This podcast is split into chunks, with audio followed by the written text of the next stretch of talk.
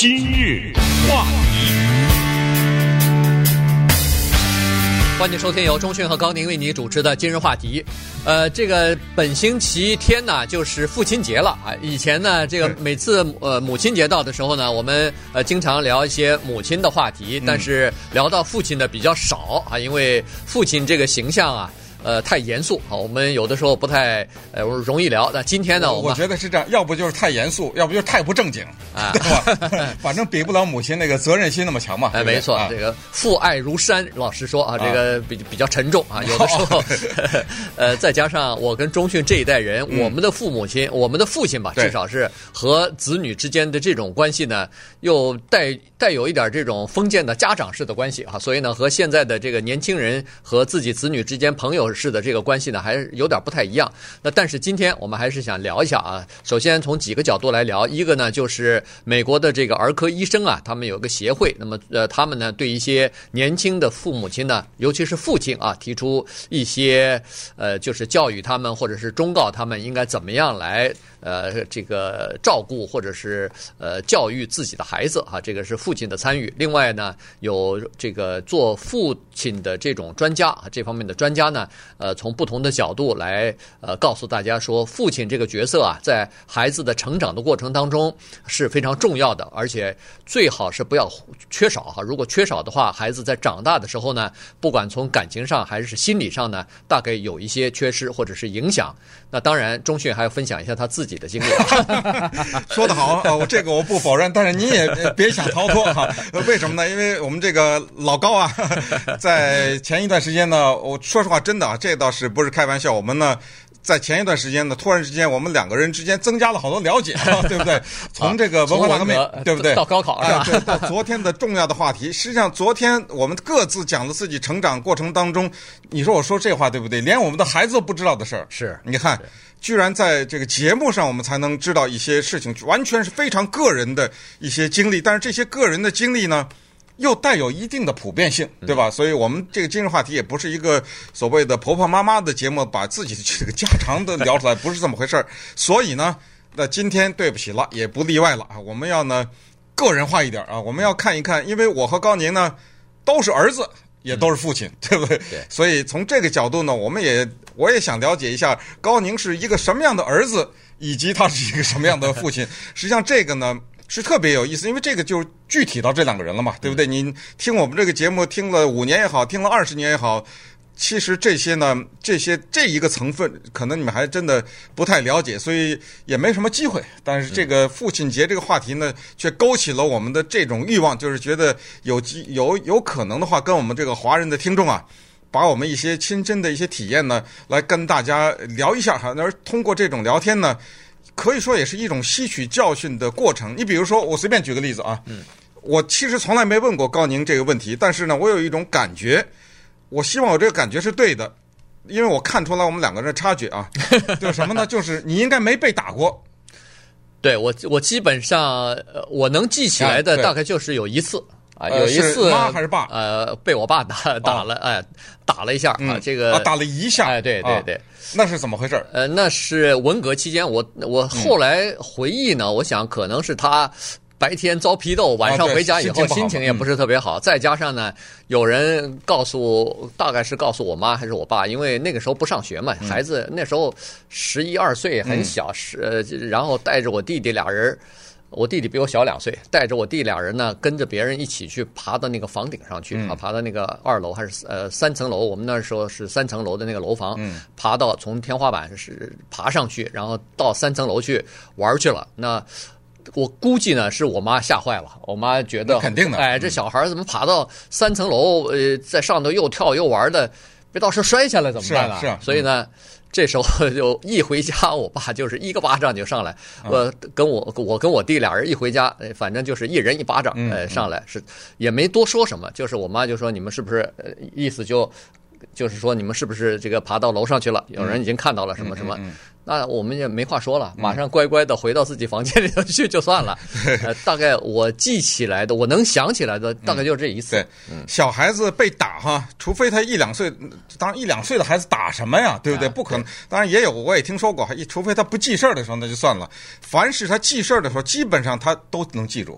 他被打的有很多的时候呢，你做的那些好事他未必 能记住，对，但是你打他骂他。他肯定能记住，所以你说那一次，我让我非常的吃惊，因为我这个已经是有点若干次了，有点数不清了。对对对，呃，我不知道我代表不代表在文化大革命时候成长的那人，反反正至少是我的同学小时候，应说没被打过的是没听说过的，啊，非常少啊，对，非常少，应该是个个只是被打的多少和程度的问题。这个呢，就确实是不，这不是我们今天要聊的主题哈，就是孩子应不应该打。但是我为什么这么说呢？因为我我在高宁的身上看出他某种这个平静啊，就是我这个身上我看出很多暴躁来。这个我觉得是不是跟小时候被打的次数比较多呀，或者什么跟这个有点关系哈？因为怎么说呢？其实你说你就爬房，咱们就说爬爬房顶这个事儿哈，你就让我想起另外一件事情。我有个同学小时候，哎呀，这个事儿我印象升级了。他爬树，男孩子啊，啊跟你那情况一样。嗯，结果呢，爬的蛮高的，那个树枝可能是细了点，还是怎么，一下就掉下来了。嗯、当场是摔成了那个叫锁骨骨折呀、啊，就是摔骨折了嘛。嗯，对。所谓骨折，这个手也抬不起来，也动不了，就骨折了。他爸知道了嘛？他爸从那个房间里冲出来，看到孩子，一问是怎么回事，说爬树掉下来。你知道，他爸什么话都没说，一顿暴打，就是孩子已经摔成这个骨折了。那不管，那你什么送送送医院的？那都不是，二话不说一顿暴打。这种父亲呢，这个现在我们知道哈，因为当然可能即即使是现在有我们的听众当中有些父亲可能还会这样做哈，但是我觉得你爸爸打你是不对的。我觉得哎，你从房上，而这个父亲他孩子已经摔成骨折了，二话不说先暴打孩子一顿，这就是愚蠢。嗯，这种愚蠢呢。是这样一个结果，就是我们当父亲的人呢，其实我们每一个人是扪心自问啊，我们很少思考该怎么做父亲。我有的时候挑战一些人，我说你曾经有没有一个人待着想过十五分钟？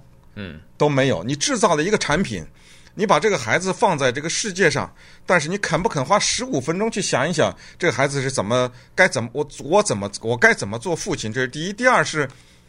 可能想想也不知道，对不对？哎，想了半天也不知道。关关键是 关键是这一点，就是说他无从想起。没错，你知道，对。我们每一个人做父亲的时候，当然，因为我跟钟迅都是这样，就是说只有一胎嘛。对啊。你你有第二个、第三个的时候，你可能从老大的身上有一点教训，可能可以稍微的回想一下。可是我们做第一次做父亲，一个孩子出来的时候呢，我们做父亲的所有的知识全部来源于。我们自己的父亲和我们和父亲之间的这个交往，所以好像就感觉到哦，原来做父亲大概就是应该那个样子，但实际上又感觉上似乎还缺少点什么东西。这个就是这就是刚您刚讲的一个非常重点的，也就是刚接下来我们要深刻的或者是在有限的时间里深入探讨的一个话题，就是既然我们不知道该怎么想，我们只能想我们自己的爸爸是怎么样的。哎，于是呢。我们自己的爸爸怎么样？这个决定着你做什么样的父亲。那稍等会儿，我们来看一看这个话题。今日话题，欢迎继续收听由中迅和高宁为你主持的今日话题。这段时间跟大家讲的呢是呃父亲节，呃回忆父亲，呵呵呃然后呢可能呃。有的时候呢，也会来想一想如何来做父亲啊。这里头有我们自己亲身的经验，呃，同体验，同时呢，也有这个专家呃教我们该怎么去做。没错，呃，哎，我我就非常好奇了，因为我也没太了解这个中训嘛，啊，我就想请请你告诉我们的听众 两三件事，你为什么被挨打？哦，那不是两三件事了，那是呃无数件事情，因为是这样的哈，就是打孩子呢。我当然这个不是我们今天的重点啊，所以但是还是要很快的讲一下，因为就是这个呢，我们的父亲这一辈人呢是特别普遍的，就是像我们这个年龄在中国大陆，当然我相信台湾和呃香港华人，我估计在那个那一代人大概都是有普遍性的，对对，因为我们问过这个来自于台湾的朋友，嗯，呃也差不多，还有就是说在那一代人。打骂孩子是非常普遍的，对对，是管教孩子的一种方式。我，我见过的是最严厉的，是一个我一个完全不认识的。我有一天去呃街上买东西，看一个爸爸把呃孩子呢绑起来拿棍子打，而且是在院子，就是当众，就是打给别人看的这种，拿着个大棍子打，打得很厉害哈。那个时候，而且可笑的是，就像鲁迅说的是，中国人就是围观，没有人干预。呃，这么残酷的虐待一个孩子，那个孩子当然那个孩子不是太小，看那样十几岁的样子。呃，拿着个棍子在那打，就是一帮人在那看着，像看戏一样在那看着，就这么这么一场。当然，呃，我的事情呢，其实我印象就是我的记得好像第一次的被打，你看我那这儿都记得，就是抽烟啊。这个我以前也讲过，我六岁抽烟啊，我不知道为什么我老记着这个事儿，可能跟那个那一次挨打就是相关，就连在一起了。那个时候小孩子嘛，就是不好玩了，啊，就从家里家。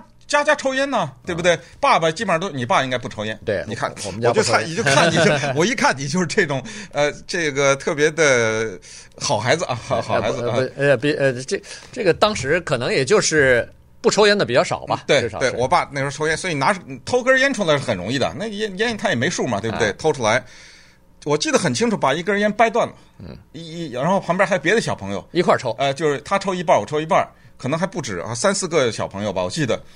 那抽完了以后，我们小孩六岁哪懂啊？满身的烟味儿啊，对不对？而且更可笑的是呢，抽了两口，实际上就就掐灭了，因为觉得难抽嘛，就灭了。灭了以后呢，傻了，揣在口袋里了，把这剩的这个还不舍得丢了啊，可能是想未来的某一个。好了，这证据确凿了嘛？回家以后，首先就是闻到你这满身烟味儿哪来的，对不对？当然有一种可能是别人的身上的烟，但是来口袋了看看。完了，那就一顿暴打哈。嗯、这个呢，实际上我现在反过来想，如果是我有一天要发现我的孩子六岁抽烟的话，那是百分之百是不可能打的。嗯，不但不打，当然我这个做法不是告诉大家都这样做，是来来来点上。嗯，啊、呃，我是这个做法，来点上抽吧。对，我不是说从此以后每天给你烟抽，而是说。就是坐来聊聊这玩意儿好好抽嘛，这东西。你其实让他抽了以后，他实际上就是好好奇。对对，这个这个年龄就是好奇。对，你越不让他做，他越想要做。把这呃对，让他让他满足了这个好奇心，尝到这个烟味儿以后，他可能就不抽了。对，这个事情是这样的，就是把他举一反反一百的话呢，就是有很多事情是让我们父母看着是大逆不道的。嗯。那么这种时候，一顿暴打或者一顿这个咆哮呢，其实。没有用，没什么太大用。这个你呃仔细想想，你心里也明白。你知道后来发生了什么事儿吗？后来我爸给我点烟了，是那个时候我已经是大概十九二十了，就那个时候，就终于有一天我跟我爸在沙发上并排坐着一起抽烟啊。对，因为我后来变成烟鬼了，对不对？然后他还给我点过烟啊，就是这么这个人生就是发生这样的变化。但是现在我想想呢，你的不抽烟和我的抽烟有一个蛮大的这个说很说明问题的就是我爸是个老烟鬼啊。嗯。所以就是，这不是又是一种今天我们要讲的一个主题，就是父亲呢，他在这个家庭中的一个特别重要的一个角色，就是孩子容易模仿他。没错，没错，嗯，这个是一个呃专家哈，这个不管是儿科专家也好，是这个做父母的这个这这方面的专家也好呢，都告诉我们的，就是父亲在这个孩子成长的过程当中。第一，他要参与哈，但是呢，在参与的过程当中呢，你要非常注意自己的平时的这个行为和举止，因为孩子最喜欢模仿的就是父亲，啊，不管男孩女孩都有这个情况哈。哎，奇怪了，母亲对孩子的这个照顾是无微不至，对孩子讲的话也最多，但是呢，现在专家在通过各方面的长期的跟踪和调查呢，发现实际上对孩子子女。这个呃，这个以后的文学的这个修养也好，用词遣句也好，对影响最大的是那个沉默寡言的父亲。嗯嗯，啊、呃，因为母亲的那些和孩子讲的话，新的词儿啊，基本上都已经没有了。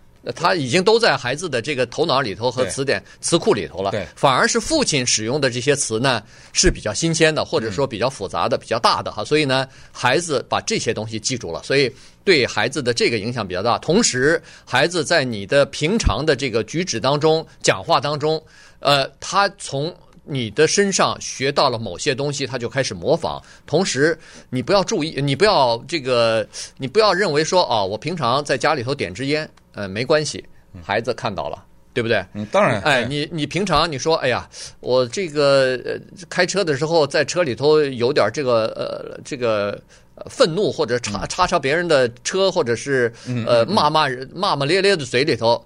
孩子也听到了，对，而且你觉得好像听到一次两次没什么关系，因为对孩子来说，他马没有马上学你的这个举止，但是这是潜移默化的。没错，没错。孩子呢是在默默的观察，对对他不怎么讲话，他是他全都记住了。而这种记住呢，他不是故意的，是像一个录音机一样，他录下来呢，他储存在这个地方了。是等到未来的时候。呃，我们呃一会儿讲这种实验，有的是把一个孩子，就是一群孩子跟踪，一直到四十一岁，啊跟踪到。对他们研究父亲的在生活中的作用，就是得出一些特别的，可以说是令人发人深省的一些结果，就是父亲在一个孩子成长过程当中的重要，他往往被忽视，总是觉得母亲更重要。实际上呢。这个心理学家 John Gottman 哈，今一一会儿我们再可以小小小的分享一下他的一些经历。我怎么觉得今天时间有点不够？我还没听那个，因为高宁有女儿，我有儿子啊，这个 正好是做女儿的父亲和做儿子的父亲，对吧？还都有点就我们两个人都是父亲嘛，对对，对。还有这里面里面还有一些可聊的哈。但是 John Got 呃 Gottman 呢，他说的一个特别重要的一个观念就是。刚才高宁也提了一下，叫做参与啊，就是在一个孩子，不管是男孩子还是女孩子成长的过程当中呢，这种参与呢有两种，一种叫做家庭参与，就是从头至尾的彻头彻尾的参与；一种叫做偶尔参与，就是偶尔他来一下，呃，这个 陪你玩玩，玩个孩子好玩啊，来个玩个五分钟走了啊，这个叫偶尔参与，这个是大不同啊，这个产生的结果是大不同。如果呢，就是。你的孩子是女儿的话，如果这种只是偶尔参与或者甚至不参与，我们常常有这种情况：一个家里面，爸爸在中国大陆呢，嗯，赚钱呢，孩子不管儿子或者是女儿跟着妈妈，或者或者甚至就是连妈妈也没有，就是一个人小学生这种扔在这儿了，这种情况会是怎么样？如果是女孩子的话，她在成长的过程当中，在没有父亲参与的情况之下，她会变成一个什么样的人？如果一个男孩子会变成一个什么样的人？这里面不是说。一父亲不参与就一定会是变成这样，但是呢，有特别可怕的这种数字，对，对统计数字，他的统计数字呢，稍等会儿我们再看一看父亲参与为什么如此重要。今日话欢迎继续收听由中讯和高宁为您主持的今日话题。这段时间跟大家讲的是父亲节即将来了哈，所以呢，我们来聊一下父亲以及父亲这个角色在家庭当中呃至关重要的这个作用啊。以前呢呃都很强调的是母亲的这个作用，还在抚养孩子呃这个教育孩子方面母亲的这个作用，但是父亲有的时候尽管参与的比较少，但是实际上呢呃这个情况逐渐的在改变哈，一代人两代人的情况之下在改变。我跟中讯的父亲那一代人呢，他真的是基本上不做家事的，基本上就是我感觉到就是他们就是工作啊，然后工作回来以后，呃，家里头的事儿和孩子之间的交流什么的，基本上也不太多。嗯，呃，但是到我跟中训这一代呢，已经稍微的改变了。对，相信我们的子女呢，可能就更要改变啊，因为这三代人的这个变化和整个社会的变化实在是太大了。呃，根据这个。呃，统计或者说根据心理学的做的这个测试呢，是发现说，如果要是父亲从孩子呃一出生小的时候就长期的参与他们的生活的话呢，那这个孩子如果女孩的话呢，她在青少年怀孕的可能性就会大幅的降低。嗯嗯。同时，在年轻的时候，呃，交很多的这个性伴侣的这种情况也会。很少发生，对、啊、这个对女孩子来说是有这样的好处。那对男孩来说，这好处也是相当的明显，相当的大哈。也就是说，男孩子呢，他们至少在跟人际关系，在跟别的人打交道方面呢。就有了比较，呃呃比较自如的这样的一种技巧啊，社交的这种技巧就有了。同时呢，他们在做决定的方面呢，呃，也变得是比较明智了，比较理性。对，这里面呃，很快讲一下这个原因是什么哈。我们试想一下，因为人他是一个自然的动物嘛哈，就是说他造出来以后的话呢，他有他很多自然的需求。那么一个没有父亲的，或者在父亲在这个生活中扮演的角色非常少的这样的一个女孩子呢，在她那个荷尔蒙来了的时候，对不对？当她需要男性的照顾的时候，这个时候呢，更大的程度上是心理而不是生理。对，他一个十几岁的孩子，其实也并不是说有特别强的这个心生理上的需求，但是因为他小的时候呢，在他的生活当中，比如说什么七八岁啊、八九岁什么这就这个年纪当中呢，父亲形同虚设。那么在这种时候呢，他就缺乏了一种男性的对他的这种关爱。哎，如果到了他十几岁的时候，而那男孩子荷尔蒙也来了，对不对？男孩子对他示好的时候呢，他基本上容易抵挡不住。对，啊、呃，他他其实的这种投怀送抱呢，完全不是一种这个不能说完全不是，就是很大程度上是心理的，就是说，是哎呦，没有过这个这种性别这个男性给我的这种关爱，哎，他给我了，我为了让他开心，同时也为了让我不要失去这一份男性的爱，我来跟他。对，哎，跟了他以后，那边又有一个孩子也挺帅的，或者怎么着，那我也跟跟他，就是他就发现，就是这个长期的跟踪这种缺少父亲参与的这些女孩子，发现她们这方面确实有蛮明显的这样，甚至我们也知道，后来有的女的。还有这样的一种女的说，找那个我要找一个爸爸类型的，啊、对不对？找老公是找爸爸型的，有点恋恋父情节这种感觉哈。所以这个呢，就跟从小啊缺乏父爱可能是有某些关联的。而且呢，父亲的从小参与孩子成长的过程呢，据说这个影响力啊，一直会影响到一个人到成年以后，当然呃，远远的超过成年啊。这这个呃，最近做的一个心理的调查，这是在五十年代做的一个长期的跟踪调查呢，是发现说。当一个人到了四十一岁的时候，成长到四十一岁的时候，居然还可以从他们的身上看出小的时候父亲在他们的生活当中参与的程度的呃多和少的有什么区别？哎，有什么区别？这个区别就在于，当这个一个父亲从在这个孩子成长的过程当中参与程度比较多的话，那么。这个人他在四十一岁以后的时候，他居然第一可以保持比较长久的和比较甜蜜或者是比较紧密的这种令人满意的婚姻。嗯，而且呢，他和其他的周边的人，包括亲戚和朋友、同事之间的关系也相处的比较好。嗯，而父亲参与比较少的情况之下呢，在到。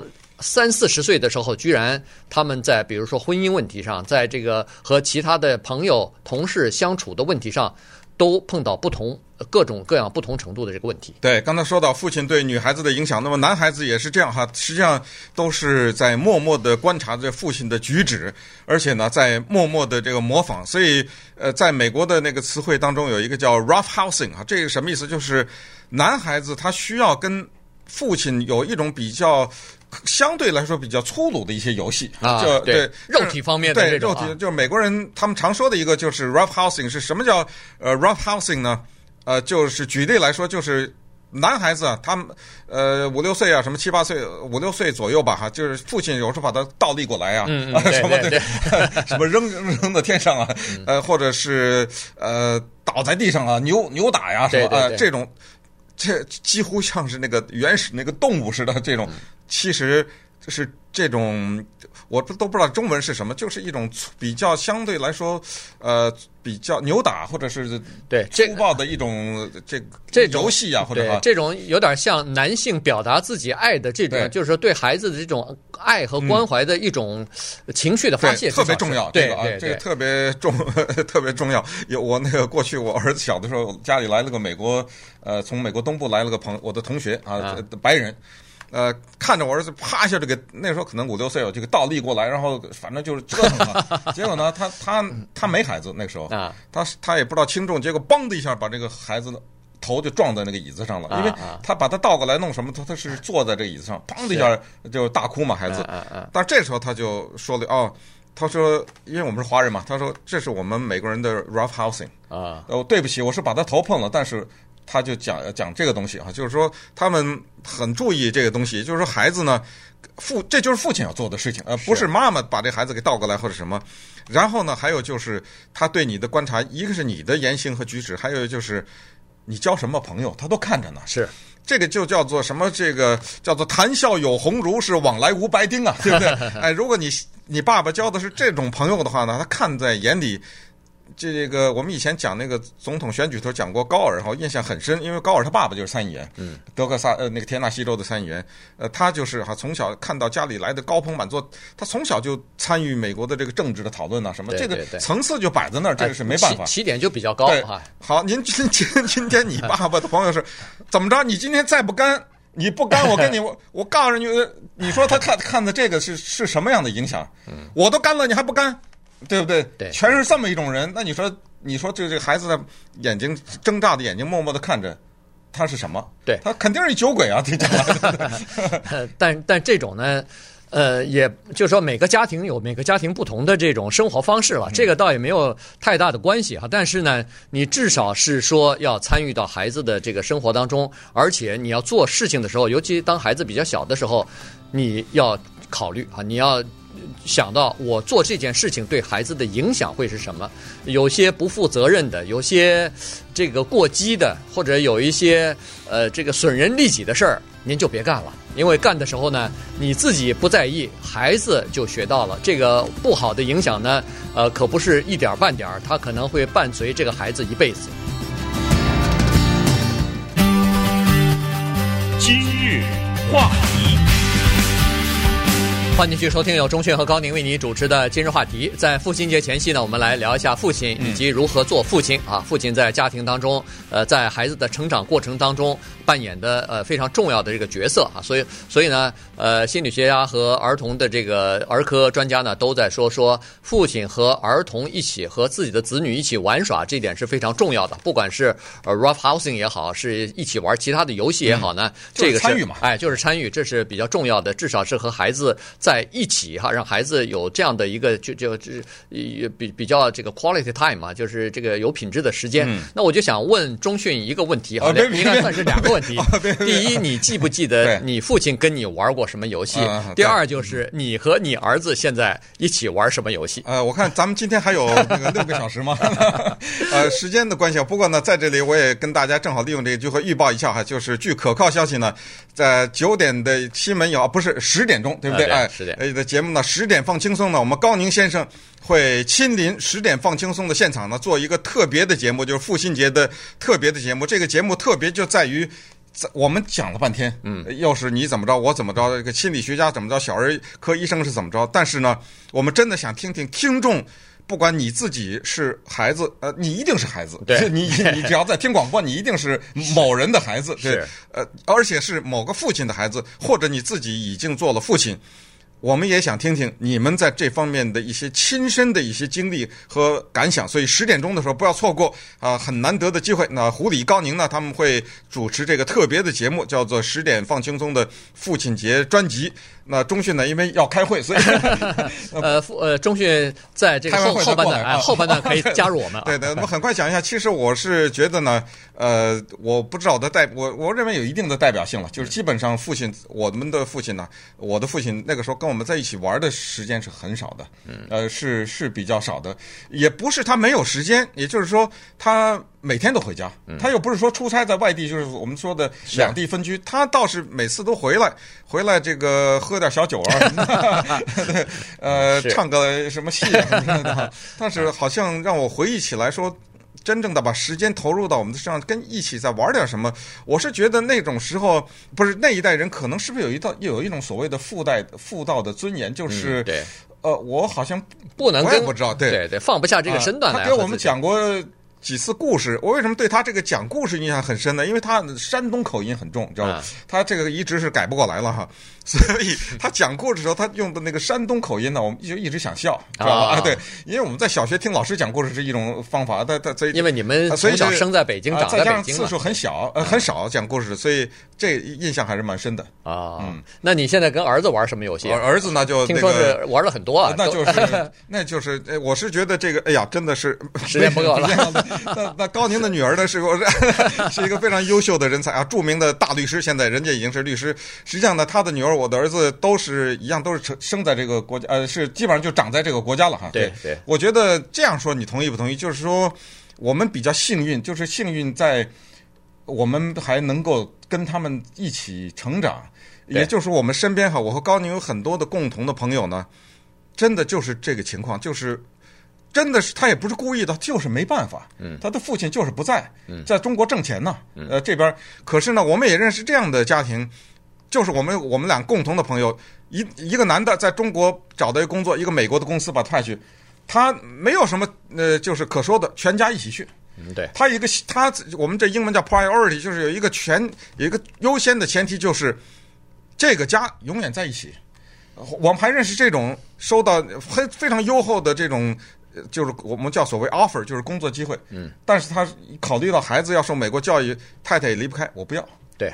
这种人就格外值得我们的尊敬，因为他清楚当你这个孩子生出来以后呢，你的生活的一切的计划什么全部改变。